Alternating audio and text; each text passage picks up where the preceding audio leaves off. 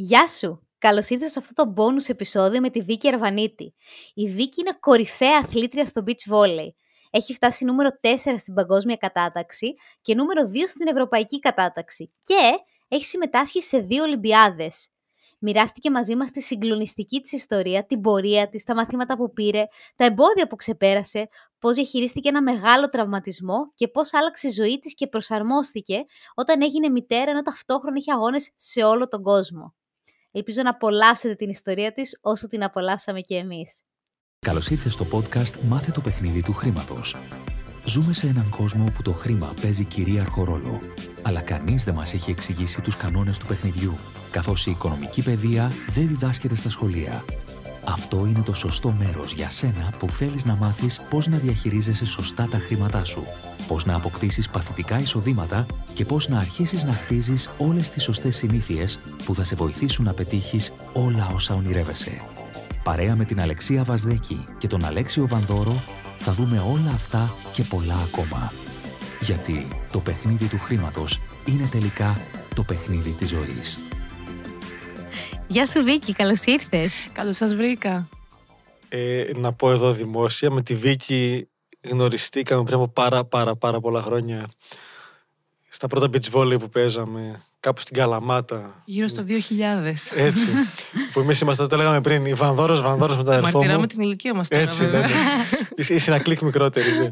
Ε, ήταν το πρώτο πανελλήνιο που είχαμε κατέβει και εμείς και τελευταίο με τον αδερφό μου. Μετά δεν αντέξαμε μαζί.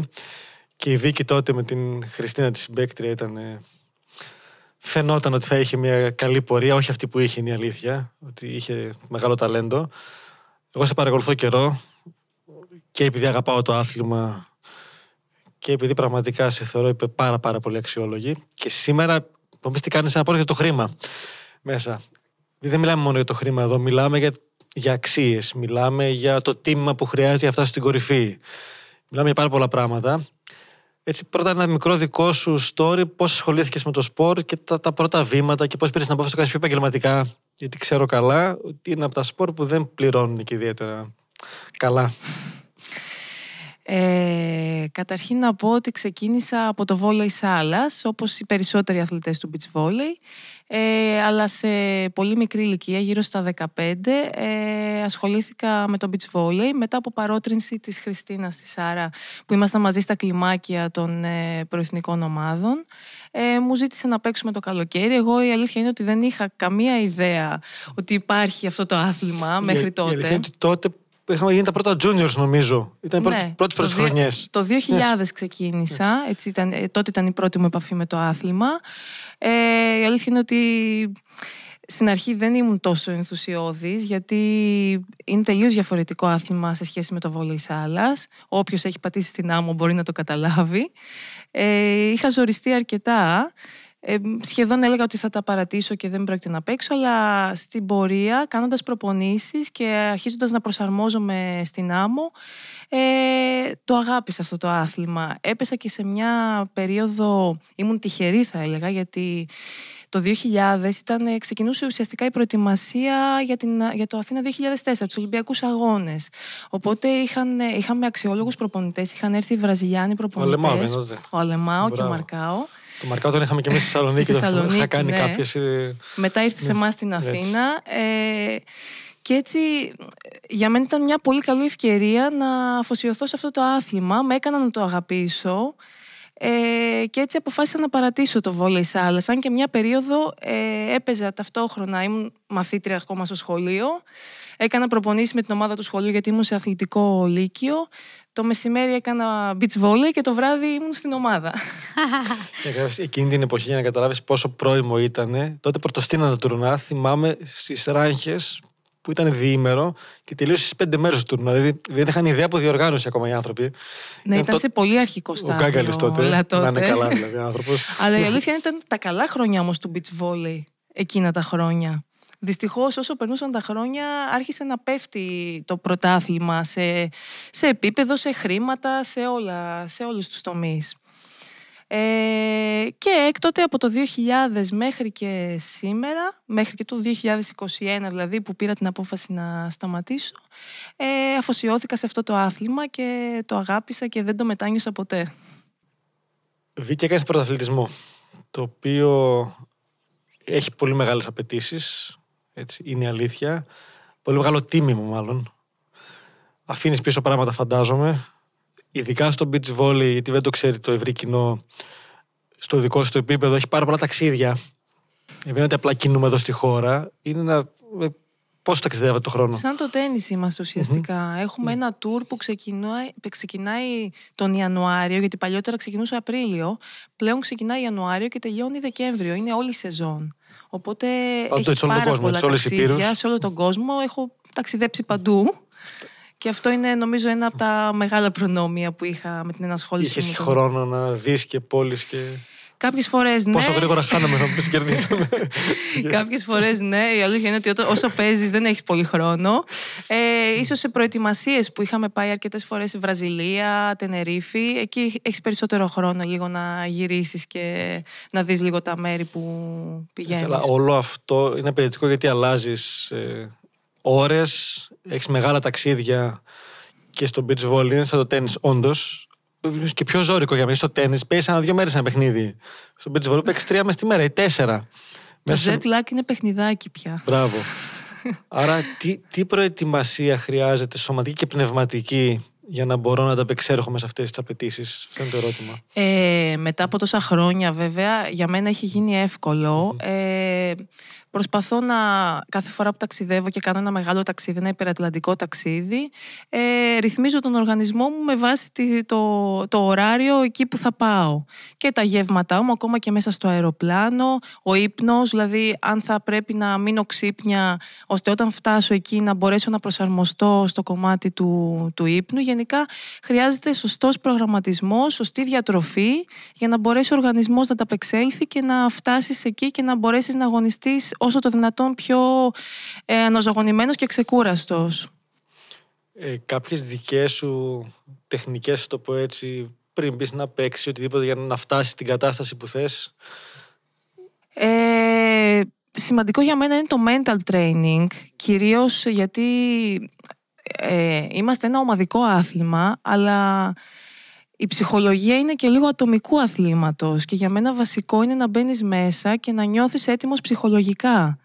Το σωματικό είναι κάτι που okay, προσπαθείς με, το, με, έναν, με, έναν καλό ύπνο, με μια καλή διατροφή πριν τους αγώνες να μπορέσεις να είσαι έτοιμος ενεργειακά. Αλλά το ψυχολογικό κομμάτι είναι κάτι που φυσικά είχα και ψυχολόγο που μας συμβούλευε στο πώς θα προετοιμάζουμε έτσι καλύτερα τον εαυτό μας για να μπούμε μέσα στον αγώνα ε, για μένα είναι να κάνω ουσιαστικά αναπαράσταση ε, αυτών των στοιχείων που θέλω να βάλω μέσα στο παιχνίδι μου και να μπω έτσι πιο έτοιμη ε, ώστε να μπορέσω να τα απεξέλθω ουσιαστικά στο, στις πρώτους πόντους που εκεί προσπαθείς να λυθείς γιατί υπάρχει ένα άγχος ε, όταν πηγαίνεις κάπου και θέλεις να πάρεις ένα καλό αποτέλεσμα πάντα αυτό το κομμάτι είναι το πιο δύσκολο, η αρχή. Ναι, ε, για μένα πάντα ξεκινούσα δυναμικά για να μπορέσω να αποβάλω από μέσα μου το άγχος που είχα και να, να μπορέσει στην πορεία δηλαδή να κυλήσει ομαλά το παιχνίδι. Είπες αναπαράσταση, πώς το εννοείς; Νοητική αναπαράσταση. Οραματισμό, ναι. δημιουργικό οραματισμό. Ναι. Οραματίζεσαι ενέργειες και κινήσεις που θα σε οδηγήσουν στο να πάρεις τον πόντο μέσα στο, μέσα στο παιχνίδι και ανάλογα με την τακτική που μας έχει δώσει και ο προπονητής, πώς θα ελιχθεί μέσα στο γήπεδο για να μπορέσεις να αντιμετωπίσεις τον κάθε αντίπαλο; Είναι αυτό που τους λέμε στο αποφασίζω, που το κάνουν όντως οι κορυφαίοι αθλητές, απλά το ακούσει και ο κόσμος. Α πούμε, πέρυσι είχαμε το Μάικ του Ζαμπίδη με μαθητή μέσα και εξηγούσε αυτό ότι κάνω προπόνηση. Έχω μελετήσει τον αντίπαλο. Που εκεί είναι πιο εύκολο γιατί είναι ένα παιχνίδι. Το εσύ μπορεί να το κάνεις για πέντε αντιπάλους σε ένα τουρνά που θα πας. Ναι, και είναι και άλλες τακτικές. Σταδιακά βέβαια, ναι. γιατί ξεκινάμε, ξέρουμε συνήθως ε, όταν ξεκινάς σε κάποιον όμιλο, ξέρεις τις ομάδες που θα αντιμετωπίσεις. Ναι. Οπότε ναι, πάμε βήμα-βήμα, παιχνίδι-παιχνίδι. Οπότε η νοητική προπόνηση κάνει αυτό ακριβώς. Στο κάνει πιο οικείο, Ακριβώς. Το κάνεις ναι. πάντα σωστά στο μυαλό σου, γιατί δεν έχει λάθος εκεί. Και όταν Σε προετοιμάζει ώρα... καλύτερα. Είναι κάποια έτσι βήματα που ακολουθούσα και που μας είχε, μας είχε καθοδηγήσει και η ψυχολόγος, ώστε να μπαίνουμε ο καθένας. Γιατί κάθε άνθρωπος λειτουργεί διαφορετικά. Οπότε ο καθένας χρησιμοποιούσε αυτή την τεχνική και αυτό που ήθελε να, να δει στον εαυτό του πριν μπει στο παιχνίδι. Ε, ένα κομμάτι που έχει και το βόλεϊ και το beach volley και πάρα πολύ το λιδωρούν είναι η αλήθεια και το Χαβαλέ ότι μετά από κάθε πόντο πανηγυρίζουμε σαν ζευγάρι ή και οι έξι στο βόλεϊ. Πες μου τη δικιά σου αξία σε αυτό. Ακόμα και όταν έχεις χάσει τον πόντο που θα πάω και θα δώσω το χέρι. Για μένα είναι πολύ σημαντικό να μην... Ε, να, να έχεις ε, αντίστοιχη αντιμετώπιση και όταν χάνεις τον πόντο με το συμπέχτη σου και όταν κερδίζεις. Σίγουρα είμαι από αυτές που πάντα πανηγύριζα έξαλα ε, και από αυτές επίσης που δεν απογοητευόμουν αν κάτι δεν πήγαινε καλά. Ε, έχω πάρει απογοητεύσεις από αυτό το άθλημα. Αν μη τι άλλο, όταν κάνεις πρωταθλητισμό, να σας πω ότι οι απογοητεύσεις είναι περισσότερες από τις ε, χαρές που παίρνεις. Αλλά αυτές οι χαρές αξίζουν τις, τις θυμάσαι για πάντα. Ε, αλλά προσπαθώ να το αντιμετωπίζω όσο πιο... Η διαχείριση στην ώρα του παιχνιδιού που θα κάνεις λάθος κάποια στιγμή. Ή θα ή, το είσαι σίγουρα και, ή, και, ο αντι... και ο συμπέκτης μου αν κάνει κάτι Σωστά. λάθος. Γιατί όπως είπα ε, έχουμε και ατομικά στοιχεία μέσα στο παιχνίδι. Ε, πάντα για μένα ήταν αρχή ότι θα βοηθήσω το συμπέχτη μου να μείνει στο παιχνίδι, να μείνει συγκεντρωμένος και να μην απογοητευτεί από το λάθος. Αυτό είναι κάτι που το έκανα με όλες μου τις συμπαίχτριε και ήθελα να το κάνουν και με μένα οι, συμπαίχτε μου. Πόσες συμπαίκτριες ε, έχεις αλλάξει, Πολλές. Όλες. ναι. Όσες πέρασαν από το beach volley, ναι. νομίζω έπαιξα με όλες. Έχει παίξει με όλους μέχρι να γίνει θρύλος. έχει παίξει με όλους τους θρύλους. Και με την Καραγκούνη παλιά ε, και με τη Μαρία Τζιαρτσιάνη. Ε, ξεκίνησα. Ναι. ναι, θα πω η πρώτη μου συμπαίκτρια ήταν σε διεθνές επίπεδο, θα μιλήσω. Ήταν η Θάλια Κουτρουμανίδου που πήγαμε μαζί στην Ολυμπιάδα της Αθήνας. Ήμασταν wow. και οι δύο πολύ μικρές. Στην, ε, στην Αθήνα ήμουν η νεαρότερη αθλήτρια που συμμετείχε στους Ολυμπιακούς Αγώνες. Ήμουν 19 χρονών. Πώς ήταν αυτό σαν εμπειρία να μας πεις; Ήταν καταπληκτικό να αγωνίζεσαι στη χώρα σου με τόσο κόσμο. Βέβαια το θυμάμαι σαν σε όνειρο. Γιατί να μπαίνω μέσα στο στάδιο και να βλέπω κόσμο να πανηγυρίζει για μας. Ε, ανατριχίλα και εντάξει είναι μοναδικές στιγμές για κάθε αθλητή. Και είναι κάτι που δεν θα το ξαναζήσουμε, αν μη τι άλλο. Σωστά. Είχες την ευκαιρία να πας και σε άλλη Ολυμπιάδα; Ε, μετά προκριθήκαμε με τη Βάσο την Καραντάσιου, ένα άλλο μεγάλο κεφάλαιο στην αθλητική μου καριέρα, ε, που κάναμε μαζί μια χρυσή τετραετία. Ε, προκριθήκαμε στο Πεκίνο το 2008 και έπειτα με τη Μαρία Τιτζαρτιάνη προκριθήκαμε στο Λονδίνο το 2012. Wow. Πες μου από τη Βάσο που είναι ένας θρύλος για μας στο beach volley, πράγματα έτσι που έμαθες κοντά που σου έχουν μείνει... Ε, εντάξει, Βάσο είναι κορυφαία αθλήτρια και όταν ξεκίνησα εκείνη είχα πρότυπο που έπαιζαν ήδη με την έφη της Φυρή, είχαν αγωνιστεί ήδη στο Σίδνεϊ έτσι έμαθα το beach volley και μαζί τους ξεκίνησα να προπονούμε ουσιαστικά και έπειτα μπήκα και έπαιξα και μαζί της.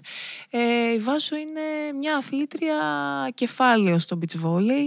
Πήρα πάρα πολλά έτσι, μαθήματα μαζί της. Ε, με βοήθησε γιατί είχαμε και μεγάλη διαφορά ηλικίας, γιατί και αυτό παίζει ρόλο στο να μπορέσει να δέσει ένα ζευγάρι. Ήμασταν, είχαμε 12 χρόνια διαφορά. Παρ' όλα αυτά όμως ένιωσα σαν να είναι η μεγάλη μου αδερφή και δέσαμε τόσο γρήγορα και φέραμε απίστευτα αποτελέσματα σε πολύ σύντομο χρονικό διάστημα. Ποια είναι η κορυφαία στιγμή πιστεύεις; Το χρυσό μετάλλιο που πήραμε στο Στάβαγκερ το 2005 όπου γίναμε η πρώτη ευρωπαϊκή ομάδα που κατακτά χρυσό μετάλλιο σε παγκόσμιο. Wow. Ε, και τότε ήταν και η χρονιά που βγήκα και η νεαρότερη αθλήτρια που πήρε χρυσό σε παγκόσμιο. Βέβαια μου το έσπασαν το ρεκόρ μετά. αλλά, Έτσι είναι η ζωή. αλλά το κράτησα για λίγο. Okay. Ερώτηση. Μέσα από τον πρωταθλητισμό έχεις μάθει πάρα πολλά πράγματα. Ποια είναι τα πιο σημαντικά τα οποία σε έχουν βοηθήσει στη ζωή σου ε, και εκτός αθλητισμού; Έμαθα να είμαι υπεύθυνη, ε, να έχω... Ε, να ξέρω γενικά πού πατάω και πού βρίσκομαι, ε, να έχω προγραμματισμό στη ζωή μου. Και αυτοπιθαρχία που σου Αυτοπιθαρχία, ακριβώς. Ε, από πολύ μικρή, γιατί ήδη από 16 χρονών είχα ξεκινήσει να φεύγω προετοιμασίες με την εθνική ομάδα. Παρ' όλα αυτά δεν άφησα και το... γιατί ήμουν, σε μια... ήμουν στη σχολική μου ζωή εκείνη την περίοδο, αλλά δεν άφησα και τα μαθήματά μου ε, θεώρησα ότι έπρεπε να τα συνδυάζω και τα δύο και κατάφερα να τα συνδυάσω και τα δύο. Ε, και γενικότερα ο αθλητισμός, ε, οι εμπειρίες που κέρδισα, η, τα, ε, οι αξίες, ε, η αξία της, ε, του συναγωνισμού, ε, που γνώρισα και ε, άλλους αθλητές από άλλες χώρες. Είδα πως ε, κουλτούρες διαφορετικές από τη δική μας. Όλα αυτά δεν θα τα είχα ζήσει αν δεν ασχολιόμουν με τον ε, αθλητισμό και με τον πρωταθλητισμό φυσικά.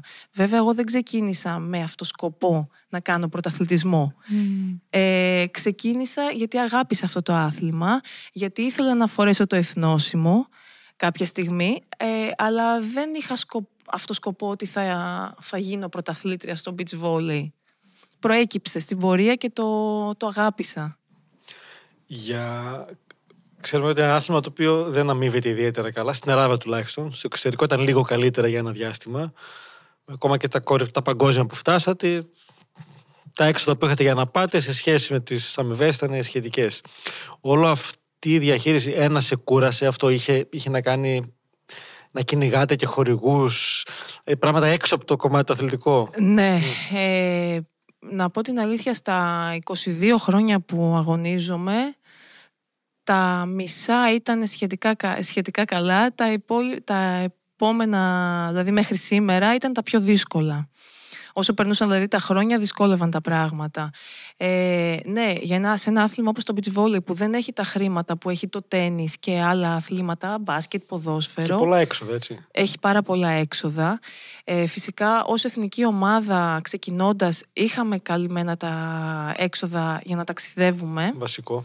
Ε, και επειδή ξεκίνησα και ξεκινήσαμε με επιτυχίες, στην πορεία ήρθαν και χορηγοί που μας στήριξαν. Μέχρι και δηλαδή το 12 υπήρχαν εταιρείες που μας είχαν στηρίξει και μπορέσαμε έτσι να συνεχίσουμε να προπονούμαστε και να μην μας λείπει τίποτα. Ε, όμως από το 12 και μετά που ξεκίνησε η κρίση στην Ελλάδα όλα, όλοι οι τομείς επηρεάστηκαν και φυσικά και ο αθλητισμός. Έκτοτε δηλαδή όλα γίνανε πολύ πιο δύσκολα. Υπήρχαν περίοδοι που ε, από το 12 μέχρι το 16 με τη Μαρία ειδικά που περάσαμε εποχές που η Ομοσπονδία μας χρωστούσε χιλιάδες ευρώ από χρήματα που ταξιδεύαμε ως εθνική ομάδα στο εξωτερικό. Ε, και γενικότερα υπήρχαν, ήταν τα δύσκολα χρόνια από εκεί και έπειτα. Και μέχρι και σήμερα που οι χορηγίες φυσικά είναι πάρα πολύ δύσκολες. Τι σε κράτησε τότε; Το, η αγάπη μου για το άθλημα. Αυτό με κράτησε. Γιατί η αλήθεια είναι ότι χρήματα πολλά ειδικά προς το τέλος δεν βγάζαμε. Οπότε και από κάποιο σημείο και έπειτα τα βάζει και σε μια ζυγαριά, γιατί εντάξει κάποια στιγμή τελειώνει όταν περνάνε και τα χρόνια, ε, πρέπει να δεις και τον εαυτό σου επαγγελματικά πώς μπορείς να... και όταν έχεις και οικογένεια πώς μπορείς να συνεχίσεις, ναι. Αν αυτό που κάνεις ε, έχει το ανάλογο αποτέλεσμα το να πάρεις την απόφαση να σταματήσεις ήταν κάτι που το σκεφτόσουν χρόνια, το σκέφτηκες νωρίτερα, τελικά κατέληξες τώρα. Πιο πίσω πήγαινε την. Πού; Γιατί κάποιο γέννησε πριν από. Τέσσερα. ναι, Τέσσερα χρόνια, ναι. ναι. Ωραία, πάμε εκεί. Άρα και στο κομμάτι της εγκυμοσύνης προφανώς δεν υπάρχει να παίζω τουρνουά και τέτοια. Αθλητικά έκανες ό,τι χρειαζόταν. Όχι, η αλήθεια είναι ότι έμεινα περίπου μέχρι να επανέλθω από την εγκυμοσύνη είχα μείνει περίπου δυόμιση χρόνια έξω. Είχες σκεφτεί μήπως σταματούσες εκεί ήθελα όχι; Το 2016 συνειδητά αποφάσισα να κάνω ένα διάλειμμα γιατί ήμουν από το 2000 μέχρι το 2016 χωρίς καμία χρονιά, να έχω, χωρίς να έχω σταματήσει καθόλου και ήθελα να προχωρήσω στην προσωπική μου ζωή, οπότε συνειδητά σταμάτησα για να κάνω οικογένεια. Βέβαια, ε, τίποτα δεν μπορείς να το οργανώσεις. Όταν, όταν θέλεις μάλλον να κάνεις κάτι, δεν σημαίνει ότι έρχεται όταν το θες εσύ. Σωστά. οπότε, μετά από δυόμιση χρόνια λοιπόν, αφού γέννησα και το γιο μου, επανήλθα στην ε, αγωνιστική δραστηριότητα. Αυτό πολύ εντυπωσιακό. Και ήταν κάτι που το ήθελα, γιατί αν είχα σταματήσει εκείνη την περίοδο, θα μου έμενε ένα αποθυμένο και δεν ήθελα να αφήσω αποθυμένα, ήθελα να αγωνιστώ. Ήθελα να με προλάβει ο γιος μου να παίζω και το θυμάται τώρα. Το κίνητρο είναι αυτό, έτσι. Ε, παρόλο που ήταν πολύ δύσκολα, αλλά το χάρηκα και το, το έκανα όπως ήθελα. Και, και είπες ότι τα τουρνά ήταν από Ιανουάριο μέχρι Δεκέμβριο. Δηλαδή, πότε ξεκουραζόσουν, πότε είχες χρόνο για σένα, για τους ανθρώπους που αγαπάς; Μπορεί, κάποια, μπορεί να μην παίξεις και όλους τους αγώνες. Δηλαδή, επιλέγει κάθε ομάδα, κάνει τον προγραμματισμό της στην αρχή της χρονιάς και επιλέγεις ποια τουρνουά μπορείς να, σε, σε ποια τουρνουά μπορείς να συμμετέχεις και σε ποια όχι. Γιατί είναι και, γίνονται και στην άλλη άκρη του κόσμου. Ε, βέβαια, να πω ότι τη χρονιά που γέννησα το γιο μου, το 2000, εγώ γέννησα το Μάιο του 18 και το Νοέμβριο του 18 έπαιξα τον πρώτο μου αγώνα. Έχοντας μείνει, όπως είπα, και δυόμιση χρόνια εκτός, ε, αυτοί, ήταν, αυτοί οι έξι μήνες ε, νομίζω θα τους θυμάμαι για όλη μου τη ζωή, γιατί ναι, μεν το σώμα θυμάται, αλλά πήρε λίγο καιρό για να θυμηθεί. Πήρε κιλά και λίγο... Μετά από τόσο, ναι. Γιατί κακά τα ψέματα, όταν ε, μια γυναίκα ε, κυοφορεί, ε, λένε ότι όσο, όσους μήνες κάνεις να, να γεννήσεις, άλλους τόσους χρειάζεσαι τουλάχιστον για να επανέλθεις. Εγώ μπήκα και πολύ νωρίτερα, είχα μείνει και πολύ μεγαλύτερο διάστημα έξω, οπότε δυσκολεύτηκα πάρα πολύ. Υπήρχαν διαστήματα δηλαδή που έλεγα δεν θα τα καταφέρω, δεν θα επανέλθω, δεν θα είμαι αυτή που θέλω να είμαι, γιατί ήθελα να επανέλθω και να είμαι όπως ήθελα εγώ να, να δω τον εαυτό μου και όχι απλά να, να σέρνομαι, να το πω εντός εισαγωγικών. όλη αυτή η αλλαγή στο σώμα σου σε επηρέασε και ψυχολογικά, επειδή είναι ένα άθλημα είναι άθλημα, οπότε σχετίζεται με το σώμα, γι' αυτό ρωτάω κιόλας. Σίγουρα, αν και δεν πήρα πολλά κιλά, δεν ήταν αυτό το πρόβλημά μου. Πιο πολύ ήταν να, ξανα, να, να, να επανέλθει στο σώμα μου η ταχύτητα, η ταχυδύναμη. Ε, πατούσα στην άμμο και νόμιζα ότι βουλιάζω, ότι δεν θα μπορέσω πάλι να ξαναβρω το, το σώμα που είχα πριν το αθλητικό. Ε, Παρ' όλα αυτά είχα πολύ καλούς συνεργάτες. Ο Γιώργος Οβαβέτσης, ε, ο γυμναστής και εργοφυσιολόγος, με βοήθησε πάρα πολύ να επανέλθω. Και μετά από περίπου 7-8 μήνες ε, βρήκα ξανά την παλιά Βίκη. Wow. Υπήρξε κάποια στιγμή που ήθελες να τα παρατήσεις οποιαδήποτε. Πολλές. Όχι μία μόνο. Όχι μία μόνο, πάρα πολλές. Γιατί και το διάστημα που ξεκίνησα προπονήσεις είχα ένα βρέφος στο σπίτι. Ε, πήγαινα πολλές προπονήσεις άϊπνη. Θυμάμαι να με ρωτάει ο προπονητής μου πόσες ώρες κοιμήθηκε σήμερα και να του λέω τέσσερις ώρες. Ε, αλλά κατά ένα έτσι περίεργο και μαγικό τρόπο ε, βρίσκεις τη δύναμη να, να ανταπεξέλθεις στα, στις καθημερινές δραστηριότητες και ενώ πριν έλεγα προ παιδιού ότι είμαι κουρασμένη τώρα το λέω και γελάω γιατί δεν υπάρχει κούραση όταν γίνεσαι μητέρα δεν μπορεί να συγκριθεί με τίποτα Νυπομονώ. Δεν θέλουμε να σε προειδάσουμε αρνητικά. Okay. Μέχρι που έφτασες με τον, με τον Αχίλιο, πότε το χτύπησες; Ε, ήρθαν όλα μαζί. Ναι. Το 18 ξεκίνησα, γιατί ουσιαστικά να πω ότι ξεκινήσαμε και από το 0, γιατί χάσαμε όλους μας τους βαθμούς στο παγκόσμιο και με την Μπέννη την Καραγκούνη ξεκίνησα το 18. Ε, Φτού και από την αρχή. Φτού και από την αρχή εντελώς ξεκινήσαμε από το νούμερο 365 στην παγκόσμια κατάταξη, γιατί είχαμε, δεν είχαμε καθόλου βαθμό. Ενώ που είχε φτάσει πριν. Ναι. Ενώ σταματήσαμε στο νούμερο 25 της παγκόσμιας κατάταξης wow. το 2016. Ποια είναι η διαφορά, γιατί πας σε ένα τουρνουά, μπορεί να μπεις κατευθείαν στο ταμπλό χωρίς προκριματικά, άρα κερδίζεις χρόνο και ξεκούραση, ή να είσαι ψηλά στα προκριματικά, να έχεις πιο εύκολους αντιπάλους. Εκεί είσαι ξανά σαν να είσαι νεογνώ. Από το μηδέν ξεκινάς στο μείον. Και μετά παίζεις με Βραζιλία, Αμερική. Έχεις τέτοιες κληρώσει για να μπορέσεις να περάσεις το κυρίω ταμπλό. Οπότε είχαμε έναν αγώνα δρόμου το 2018 και ε, αγωνίστηκα εκείνη τη χρονιά. Νομίζω πρέπει να έπαιξα τη χρονιά που γέννησα και είχα μωρό να έπαιξα τα περισσότερα τουρνουά στην καριέρα μου. 18 τουρνουά σε μία σεζόν. Στο εξωτερικό. Ναι, των οποίων στα πέντε πήρα και το παιδί μαζί. και τον άντρα σου. Ε, είχα γυναίκα μαζί μου για να... γιατί... ο άντρας μου δούλευε, οπότε δεν γινόταν να ακολουθήσει. Ε, για να μπορέσω λίγο να μοιράσω το χρόνο για να μην αφήνω το παιδί τόσο καιρό σπίτι. Σε σχέση με τον άντρα σου, γιατί μας ακούνε διάφοροι, διάφοροι άνθρωποι, η αντιμετώπιση, γιατί λείπεις πολύ καιρό, ή έλειπες τουλάχιστον. ε, και με σκληρά προγράμματα. Είναι υποστηρικτικός, είναι. Ποια είναι η. Έτσι με γνώρισε. Ποια είναι Βασικό, έτσι, πολύ βασικό βασικό. είναι. Ξέρεις ότι ξε- ε, με ποια είσαι και τι κάνει. Ε, σίγουρα δυσκολευτήκαμε το διάστημα που είχα το παιδί. Ε, αλλά με βοήθησε και εκείνος πάρα πολύ και υποστήριξε αυτό που ήξερε ότι ήθελα να κάνω. Σημαντικό. Ε, γιατί αλλιώς αν δεν υπάρχει υποστήριξη από την οικογένεια δεν μπορείς να προχωρήσεις. Οπότε για μένα ήταν ε, και εκείνος ένα μεγάλο κεφάλαιο στο κομμάτι της επιστροφής μου. Πότε παίζετε 18 τουρνουά. αρχίζει ο τραυματισμό. Γολγοθάς. 18 τουρνουά λοιπόν. Εκείνη τη χρονιά προπονούμε, πάλι έχει έρθει Βραζιλιάνος προπονητής, ο Τίε Σαντάνα εδώ. Σωστά. Ε, προπονούμε νομίζω περισσότερο από ποτέ και το έλεγα ότι νιώθω ότι προπονούμε περισσότερο από όσο όταν ήμουν 20 χρονών. Ε, αλλά έτσι έπρεπε να γίνει γιατί το επίπεδο ανεβαίνει και οι, οι, όλες οι ομάδες δηλαδή, ε, βελτιώνονται οπότε έπρεπε να δουλέψουμε και εμείς αντίστοιχα ανεξάρτητα από το αν εγώ ήμουν μητέρα και η κούραση ήταν ε, τελείως διαφορετική.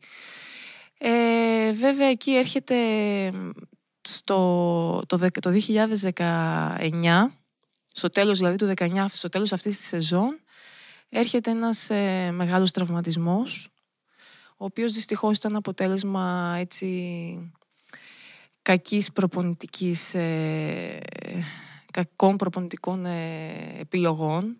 Ε, δυστυχώς εκείνη την περίοδο άλλαξα γυμναστή χωρίς να ήταν επιλογή μου ε, αλλά ήταν επιλογή του προπονητικού team να αλλάξουμε γυμναστή και ξεκινήσαμε με κάποιους τυβικούς γυμναστές οι οποίοι άλλαξαν τελείως το πρόγραμμα εκγύμνασης με αποτέλεσμα μετά από κάποια προπόνηση στο, στην άμμο να μπω κατευθείαν στο γυμναστήριο να κάνω δρομικές δεμένη με αντιστάσεις και εκεί έγινε το μεγάλο μπαμ και κόπηκε ολική ρήξη αχιλίου τένοντα. Και εκεί τελειώσαν όλα. Για όσους δεν ξέρουν, αυτό είναι κακό. Πολύ κακό. Για όσους δεν ξέρουν, αυτό είναι, σημαίνει λήξη της καριέρας, της αθλητικής καριέρας. Ε, εκεί εντάξει ήταν η, πιο, η μία από τις πιο δύσκολες στιγμές στη, στην καριέρα μου γιατί μόλις είχα επανέλθει από την εγκυμοσύνη είχαμε παίξει μια τεράστια σεζόν και ξαφνικά τελειώνουν όλα Προ, πριν από την Ολυμπιακή πρόκριση κιόλας ε, Παρ' όλα αυτά δεν το έβαλα κάτω. Ε, χειρουργήθηκα, ε, πήγε πολύ καλά το χειρουργείο μου. Βέβαια εκεί έρχεται και η, η ρημάδα, η τύχη που λένε και μ, στους δύο μήνες αφού έχω χειρουργηθεί είμαι έξω με τις πατερίτσες με τον μικρό μου και γλιστράω και πέφτω κάτω και ξανακόβεται ο αχίλιος Όχι. και ξανά δεύτερο χειρουργείο. Και εκεί εντάξει, νομίζω ότι πλέον όλοι είχαν αποφασίσει ότι είχαν καταλάβει ότι πλέον η Βίκη δεν θα επανέλθει ποτέ. Εγώ βέβαια δεν είχα πει την τελευταία μου κουβέντα. Αυτά είναι. και έχοντας, όπως είπα και πριν, ε, την καθοδήγηση του γυμναστή μου και του φυσιοθεραπευτή μου, του Κώστα του Ψαρογιώργου, βήμα-βήμα, ε, μετά και το δεύτερο χειρουργείο, ε, μπόρεσα να επανέλθω μετά από περίπου 9 μήνες ξεκίνησα προπονήσεις και στο χρόνο επάνω μπήκα στους αγώνες έχοντας πλέον ξεπεράσει το, το θέμα αυτού του τραυματισμού ε, το οποίο δεν ξέρω κι εγώ πώς έγινε. Αλλά δούλεψα πάρα πολύ σκληρά δηλαδή μ, τσι- έμεινα μια περίοδο βέβαια έξι μήνες με πατερίτσες με ένα μωρό 1,5 έτους που να μην μπορώ να το αλλάξω Να, να περπατάει μόλις και να το κυνηγάς παντού είναι το και κλασικό. να θέλω να το αλλάξω και να μην μπορώ να, έχω, να χρειάζομαι κάποιον να έχω συνέχεια στο σπίτι. Ήταν μια πολύ δύσκολη περίοδος για την οικογένειά μου. Ε, αλλά μόλις, μόλις κατάφερα τουλάχιστον να περπατήσω και να μπω σε μια έτσι, διαδικασία αποκατάστασης, σιγά σιγά σιγά με υπομονή, γιατί όπως είπαν αυτός ο τραυματισμός, το πόδι για να επανέλθει στη κίνηση, γιατί από εκεί ξεκινάει όλη η κίνηση του ποδιού, ε, μου πήρε πάρα πολύ χρόνο. Δηλαδή, μπορεί να έκανα ένα μήνα φυσικοθεραπείες για να πάρω ένα εκατοστό κλίση. Άρα ούτε να οδηγήσεις μπορούσες σωστά. Μόνο με αυτόματο. α, α, γιατί ήταν το αριστερό, ε. ναι, ναι, ναι. Ναι, γιατί δεν, δεν μπορούσε να κάνεις αυτή την κλίση που πατάς στο ναι, γκάζι. ακριβώς. Wow. Αλλά το ξεπεράσαμε και αυτό και κατάφερα να επανέλθω και αγωνίστηκα. Πέρασε όλη το, το 2021, δηλαδή αγωνίστηκα κανονικά, χωρίς κανένα πρόβλημα. Ε, δεν ήταν δηλαδή αυτός ο λόγος που με έκανε να σταματήσω σε καμία περίπτωση. Μπορούσα να συνεχίσω να παίζω ακόμα χωρίς κανένα πρόβλημα. Όταν έπασε τον τραυματισμός σου είπε κάποιος ότι δεν θα μπορέσει να επανέλθεις. Πάρα πολύ. Ακόμα και από το, από το οικείο περιβάλλον, το περιβάλλον της ομάδας. Ότι δεν το, δεν το πίστευε κανείς ότι θα επανέλθω. Είχαν όλοι αποφασίσει. Το, το κίνητρο ποιο ήταν για να το κάνεις; Ήταν πείσμα ή ήταν. Ήταν και πείσμα. Ε, δεν ήθελα να σταματήσω με τραυματισμό. Okay. Αυτό. Ήθελες στου δικού Δεν σου ήθελα όρους. να σταματήσω με αυτόν τον τρόπο. Ναι. Σε καμία περίπτωση. Γι' αυτό το πάλεψα. Βέβαια, όπως είπα, ήμουν τυχερή, γιατί αν δεν έχεις αυτόν τον τραυματισμό, δεν έχεις τη σωστή καθοδήγηση, δεν είναι εύκολο να επανέλθεις. Οπότε, με σωστή καθοδήγηση, με πείσμα από μένα, με πάρα πολλή δουλειά, κατάφερα να επανέλθω. Και είδες και ότι μπορείς να πετύχεις και να καταφέρεις ό,τι Και θέλεις. έτσι βλέ, βλέπεις μέσα από τέτοιες στιγμές, ε, βλέπεις μέσα πόσες δυνάμεις έχεις, έχεις εσωτερικά. Πόσες δυνάμεις κρύβουμε μέσα μας και δεν το γνωρίζουμε. Τις καταλαβα... Το καταλαβαίνεις όταν ε, έρχεται μια δύσκολη στιγμή. Βέβαια. Wow. Και πώς ε, συνδύασες το κομμάτι της μητρότητας, μας είπες ήδη κάποια πράγματα, με τον αθλητισμό και τη δουλειά, γιατί γενικότερα μας ακούν πολλές μαμάδες που εργάζονται ταυτόχρονα με ό,τι αυτό συνεπάγεται. Αυτό όλο πώς το εξισορρόπησες. Ήταν πολύ δύσκολο γιατί όπως είπα το πρώτο, εμένα το επάγγελμά μου είχε και την εξής δυσκολία ότι είχα πάρα πολλά ταξίδια Μμμ. και αυτό αλλάζει πάρα πολύ το πρόγραμμα μιας μητέρας. Βέβαια. Ε, ήταν πολύ δύσκολο να τα συνδυάσω. Ε, χρειαζόμουν φυσικά βοήθεια και υποστήριξη, όπως είπα, από το περιβάλλον, ε, ε, από γονείς, από το σύζυγο, από όλους τους ανθρώπους που γενικά που με βοηθούσαν με το παιδί. Ε, μ, ε, το πρώτο ταξίδι που έκανα ήταν όταν ο μικρός μου ήταν έξι μηνών. Δεν θα το ξεχάσω ότι δεν κοιμόμουν τα βράδια και παρακολουθούσα γιατί είχα κάμερα στο σπίτι. Έμπαινα μέσα από την κάμερα για να δω αν το παιδί μου κοιμάται, αν είναι, ε, αν είναι όλα καλά. Ε, ήταν πάρα πολύ δύσκολο διάστημα και εγώ ίδια απορώ πώς εκείνη τη χρονιά, το 2018 προς 19, κατάφερα να κάνω 18 ταξίδια και να, να μπορέσω να μετριάσω τις τύψεις μου γιατί λείποντας από το... Όταν, όταν γίνεσαι μητέρα ε, το παιδί σου είναι ο πιο σημαντικός άνθρωπος στον κόσμο. Το να λείπεις, να ταξιδεύεις και να νιώθεις ότι το παιδί σε χρειάζεται και δεν είσαι εκεί ε, είναι ό,τι χειρότερο να το νιώθει μια Αθλητι- μητέρα. Αθλητικά σου έδωσε κίνητρο να πας καλύτερα εκεί; Σίγουρα γιατί ό,τι Ναι. έκανα το έκανα με, με ακόμα μεγαλύτερο Ναι. πάθος και, και συγκέντρωση και όλα γιατί πλέον λείπεις και πρέπει να αξίζει αυτό που κάνεις. Δεν, ε, δεν χαραμίζεις το χρόνο σου. Δεν, είμαι πλέον, δεν ήμουν κοριτσάκι που απλά έφευγα και ήθελα να χαρώ το ταξίδι. Πλέον πήγαινα επαγγελματίας εντελώς. Να παίξω τους αγώνες μου, να πάω όσο καλύτερα γίνεται και με το που τελειώσω να βρω το πρώτο εισιτήριο και να γυρίσω πίσω. Μμμ. Αυτό ήταν δηλαδή το πρώτο μου μέλημα. Και ε, πριν μας πεις πώ έκλεισε και αυτό το κεφάλαιο, μπορείς να μας περιγράψεις έτσι πώ είναι η καθημερινότητα κάποιου που ασχολείται με τον πρωταθλητισμό; Ξεκινάς, ε, εντάξει, όπως είπα, ξεχνάς ότι πλέον δεν κοιμάσαι πολύ. Αυτό είναι πλέον καθημερινότητα. Δηλαδή από τότε που γέννησα, δεν νομίζω δεν κοιμάμαι και γενικά συνεχόμενο ύπνο. Δηλαδή πάντα υπάρχει ανησυχία να σηκωθείς, να δεις ότι το παιδί σου είναι καλά, ότι όλα είναι καλά. Κρυ- Δεν κρυώνει, δεν ζεσταίνεται. όλα αυτά που περνάνε από το μυαλό μιας μητέρας.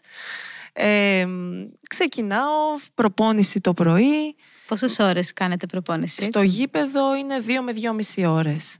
Και άλλο ένα δύο ώρο περίπου το γυμναστήριο. Φυσικά από τότε που έγινα μητέρα δεν υπήρχε το ξεκουράζομαι μετά την προπόνηση για να πάω το απόγευμα γυμναστήριο, όπως είναι το normal πρόγραμμα κανονικά ενός αθλητή. Ε, μετά την προπόνηση πήγαινα κατευθείαν γυμναστήριο γιατί δεν υπήρχε κάποιος απλά να μου κρατήσει το παιδί το απόγευμα και έπρεπε να γυρίσω σπίτι. Οπότε το πρόγραμμα ήταν σερή όλη μέρα και μετά γυρνούσα να βγω βόλτα με το παιδί, να, κάνω, να περάσω όσο το δυνατόν περισσότερο χρόνο μαζί του, ποιοτικό χρόνο μαζί με το παιδί και πάει λέγοντας. Και repeat. και repeat ακριβώς. Και πώς πήρες τελικά την απόφαση να κλείσει το κεφάλαιο αυτό το 2021.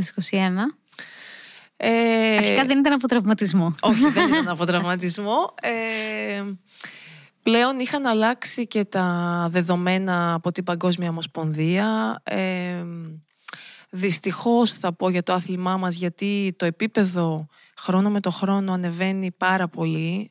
Χώρες που παλιότερα δεν υπήρχαν στο χάρτη του beach volley πλέον έχουν πολύ καλές ομάδες. Ε, και παρόλα αυτά τα έπαθλα των αθλητών πέφτουν πάρα πολύ. Δηλαδή, αν δεν έχεις χορηγό να υποστηρίξεις την προσπάθειά σου, δεν μπορείς να, να συνεχίσεις. Και πλέον έφτασα σε μια ηλικία και σε μια φάση που χάρηκα όλα αυτά που ήθελα να χαρώ μέσα από τον αθλητισμό. Πήρα αυτό που ήθελα, δε, ε, σταμάτησα χωρίς να μου μείνει κάποιο αποθυμένο, χωρίς να έχω κάποια επιθυμία πρα- που δεν έχει πραγματοποιηθεί. Ε, και νομίζω ότι ήταν ε, η στιγμή που ήταν η καλύτερη για μένα να το κάνω. Οπότε, δηλαδή, ναι, δηλαδή σταμάτησα και ένιωσα ότι είμαι έτοιμη να το κάνω, χωρίς αμφιβολίες μέσα μου. Το επεξεργάστηκα στο μυαλό μου βέβαια αρκετούς μήνες, αλλά ήταν μια απόφαση που την πήρα σχετικά εύκολα εντός εισαγωγικών. Εντάξει, πάντα θα σου λείπει το κομμάτι του αθλητισμού. Το κομμάτι του αθλητή είναι η εποχή δηλαδή που είσαι αθλητής και έχεις κάποια προνόμια κακά τα ψέματα είναι, είναι ωραία η ζωή του αθλητή και μπαίνεις ξαφνικά σε, στην καθημερινότητα του δουλεύω έχω την οικογένειά μου και λοιπά είναι τελείως διαφορετικά αλλά επειδή το χάρηκα τώρα είναι η ώρα να χαρώ και το, το άλλο κομμάτι της ζωής μου που είναι και το πιο σημαντικό Ολοκληρωμένα. Από την πορεία αυτή, γιατί μας ακούνε πολλοί άνθρωποι που χρειάζεται να συνειδητοποιήσουν και να τα ακούσουν από τους ίδιους ότι εμείς κοιτάμε την επιτυχία, το μετάλλιο, το βάθρο αλλά αυτό πίσω έχει και πολύ άλλο πράγμα.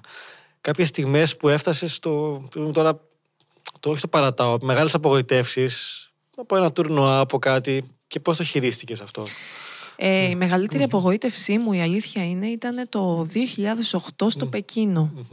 Όπου είχαμε κάνει μια εκπληκτική τετραετία με τη Βάσο την Καραντάσιο. Είχαμε προκριθεί νούμερο 6 στην παγκόσμια κατάταξη για το Πεκίνο. Είχαμε υψηλές προσδοκίες ότι θα κάναμε κάτι καλό, αλλά ε, δεν μας βγήκε. Δεν μας βγήκε οι αγώνες. Για μένα ήταν έτσι το πιο αγχωτικό τουρνουά που έχω παίξει ως αθλήτρια. Ε, και όμως δεν με έκανε να το βάλω κάτω. Ίσα ίσα μετά από αυτό είπα ότι Βίκη δεν θα το ξανακάνεις αυτό στον εαυτό σου. Γιατί πραγματικά εκείνη την περίοδο είχα πιεστεί πάρα πολύ ενώ δεν θα έπρεπε να το κάνω αυτό, γιατί είχαμε ήδη μια επιτυχημένη. Δεν το απόλαυσες επομένως. Δεν το απόλαυσα. Αυτό. Γι' αυτό το 2012 πήγα στο Λονδίνο και απόλαυσα κάθε στιγμή. κάθε λεπτό από τη συμμετοχή μου στους Ολυμπιακούς Αγώνε. Πώς είναι η εμπειρία εκεί, Ολυμπιακό χωριό, όλο αυτό, στάδιο. Εντάξει, είναι φανταστικό να βλέπεις τώρα αθλητές από όλα τα αθλήματα που τους βλέπεις στην τηλεόραση. Ε, μπασκετικούς ε, δύο μέτρα, δυόμιση μέτρα ο καθένας. Ε, να βλέπεις είδωλα του αθλητισμού. Ε, εντάξει, είναι, είναι πάρα πολύ ωραίο. Και το ότι είστε και όλοι οι Έλληνες αθλητές μαζί Όλοι και αυτό αθλητές, πρέπει να είναι. Ναι, βλέπεις αθλητές άλλων χωρών, άλλα, άλλα αθλήματα, μπορείς να παρακολουθήσεις και όποιο άθλημα σε, σου αρέσει. Ε, είναι, είναι, πολύ, είναι πάρα πολύ ωραία εμπειρία για έναν αθλητή. Το 4 στη- στο στάδιο, στην έναρξη κτλ. Τέσσερα, εντάξει, ονειρική έναρξη. Ε, εντάξει, νομίζω ότι δεν υπάρχει κάτι καλύτερο για να, να ζήσεις.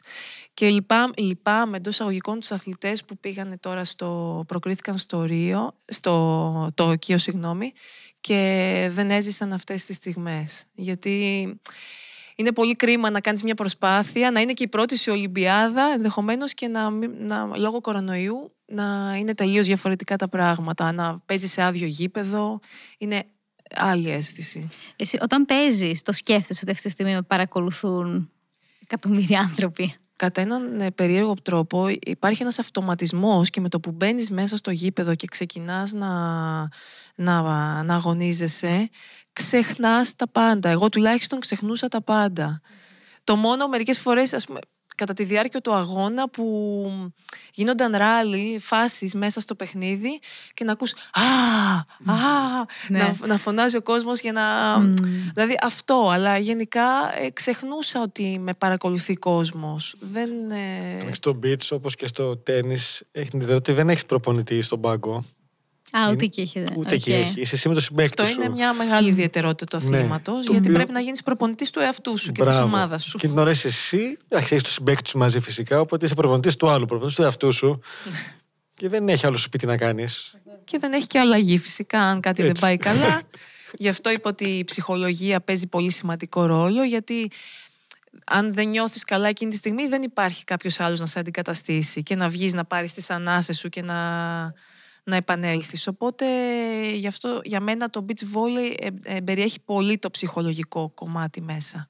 Είχες μάθει με τη συμπαίκτριά σου, άμα κάνεις εσύ λάθη, να μην νιώθεις τύψεις και να το ξεπε... απέναντί της, κατάλαβες; Όχι, νομίζω ότι όταν υπάρχει μια συνεργασία υγιής δεν, δεν τίθεται τέτοιο θέμα, δηλαδή να νιώσεις τύψεις. Όλοι θα έχουμε τις καλές και τις κακές μας στιγμές μέσα στο γήπεδο και εκείνη, τη- κάθε φορά πρέπει ο ένας από τους δύο να προσπαθήσει να βοηθήσει τον άλλον να, να ξαναμπεί πάλι στο, Μμμ. στον αγωνιστικό του ρυθμό. Μμμ. Και τώρα συνεχίζεις να παίζεις για σένα, κάνεις γυμνάζεσαι, πώς το συνεχίσεις το κομμάτι Εντάξει, του αθλητισμού; γυμναστική θα παραμείνει στη ζωή μου, δεν υπάρχει περίπτωση να μην συνεχίσω να γυμνάζομαι. Ε, δε- η αλήθεια είναι ότι δεν έχω ακουμπήσει την μπάλα του beach volley από τον ε, Αύγουστο του 2021 που παίξαμε το Ευρωπαϊκό. Ε, παραδόξως δεν μου έχει λείψει. Ενώ μου έχει λείψει μόνο όταν βλέπω έτσι αγώνες υψηλού επίπεδου, πω πω τι ωραία ήταν που ήμασταν σε αυτά τα στάδια και παίζαμε. Αλλά το κομμάτι του να προπονηθώ δεν μου λείπει τόσο πολύ. Δηλαδή περισσότερο θα έκανα κάποιο άθλημα διαφορετικό, να μάθω κάτι καινούριο, παρά να προπονηθώ στο άθλημα που κάνω τόσα χρόνια. Μμμ, μμμ. Κυρίως κάνω γυμναστήριο για να μπορώ εγώ να κρατιέμαι έτσι σε, μια, σε φόρμα. Σε νέα παιδιά και σε κορίτσια, αφού σε αυτού του φίλου, τι θα συμβούλευες σε νεαρές ηλικίες, τι άθλημα, όχι άθλημα να κάνουν, πώς να το δούνε όλο αυτό; Αρχικά να το δουν, να το κάνουν, να κάνουν όποιο άθλημα θέλουν, αλλά να το κάνουν επειδή το θέλουν εκείνοι και το αγαπούν. Χωρίς ε, κίνητρο πρωταθλητισμού, χωρίς ε, κίνητρο να, να φτάσουν ψηλά, να ξεκινήσουν με κίνητρο το ότι το αγαπάνε. Και αυτό θα σε οδηγήσει εκεί που είναι να σε οδηγήσει. Αυτή είναι η συμβουλή που θα έδινα. Και στο γιο μου αντίστοιχα δεν θα, τον, ε, δεν θα του έλεγα να παίξει beach volley, θα του έλεγα να παίξει αυτό που του αρέσει. Δεν, θα, δεν είμαι από αυτές που θέλω να δω το παιδί μου να παίζει βόλεϊ ή beach volley. Ίσα ίσα φέρω το σώσο, ξέρεις. Υπάρχει κάτι για το οποίο μετάνιωσες που εισαγωγικά μπορεί να έχασες λο- όλα αυτά τα χρόνια που ταξίδευες, που στο σχολείο δεν ξέρω μπορεί να έβγαιναν όλοι και να μην μπορούσες γιατί ναι, είχες, έχασα ε, την πενταήμερη. δεν πήγα πενταήμερη. Ε, ναι, αλλά δεν μετάνιωσα για τίποτα. Εντάξει, έχασα σίγουρα τη, τη φοιτητική ζωή, γιατί εγώ τελείωσα το πτυχίο μου, το πήρα ε, γεννώντας το μικρό. Ε, Τι πτυχίο; ε, παιδαγωγικό. Σούπερ. Ε, οπότε δεν έζησα δηλαδή αυτή τη ζωή που ζουν οι περισσότεροι, τα περισσότερα παιδιά της ηλικίας μου τότε. Αλλά αν γυρνούσα το χρόνο πίσω θα έκανα ακριβώς το ίδιο. Τέλεια. Γιατί έζησες τη ζωή που ήθελες εσύ Ε, ουσιαστικά. ακριβώς, ακριβώς. Υπέροχο. Έχεις τελευταία ερώτηση εσύ, σας αφήνω τις κυρίες. Τελευταία ερώτηση. Μμμ. Τι θα έλεγες ότι αν είναι ένα πράγμα από το οποίο κερδίζει κάποιος μέσα από τον αθλητισμό, ποιο θα ήταν αυτό το ένα; Αχ, Μαθαίνεις να γίνεσαι υπεύθυνος άνθρωπος σε όλη σου τη ζωή. Ε, για μένα δεν υπάρχει πετυχημένος αθλητής που να μην είναι και πετυχημένος γενικότερα με την έννοια στη ζωή του και υπεύθυνος σε οτιδήποτε κάνει και εκτός αθλητισμού. Αυτό το νομίζω το, το παίρνεις από τον αθλητισμό. Τι ωραία. Σου χα- Ήταν χαρά μας και τιμή μας που σε Προσπαθώ να είχαμε. κάνω δική με- μου με- χαρά. με- Ναι. Με αθλητή, οπότε. Με αθλητή τέτοιο επίπεδο. Ευχαριστώ πάρα πολύ. Να σε καλά, ευχαριστούμε για το χρόνο σου. Μήπως έχει έρθει η ώρα να αποκτήσεις μεγαλύτερη συνέπεια και αυτοπιθαρχία στη ζωή σου για να αρχίσεις να πετυχαίνεις όλα όσα θες; Δεν είναι τόσο δύσκολο όσο νομίζεις. Υπάρχει τρόπος να το κάνεις άνετα, εύκολα και απλά και γι' αυτό έχουμε ετοιμάσει ένα κορυφαίο σεμινάριο για σένα που θες να αποκτήσεις αυτοπιθαρχία στη ζωή σου. Λέγεται Μάθε την τέχνη της αυτοπιθαρχίας και περιλαμβάνει ένα e-course μίας ώρας με τη σημασία της αυτοπιθαρχίας και το πιο σημαντικό, τεχνικές για το πώς να τη χτίσεις βήμα-βήμα.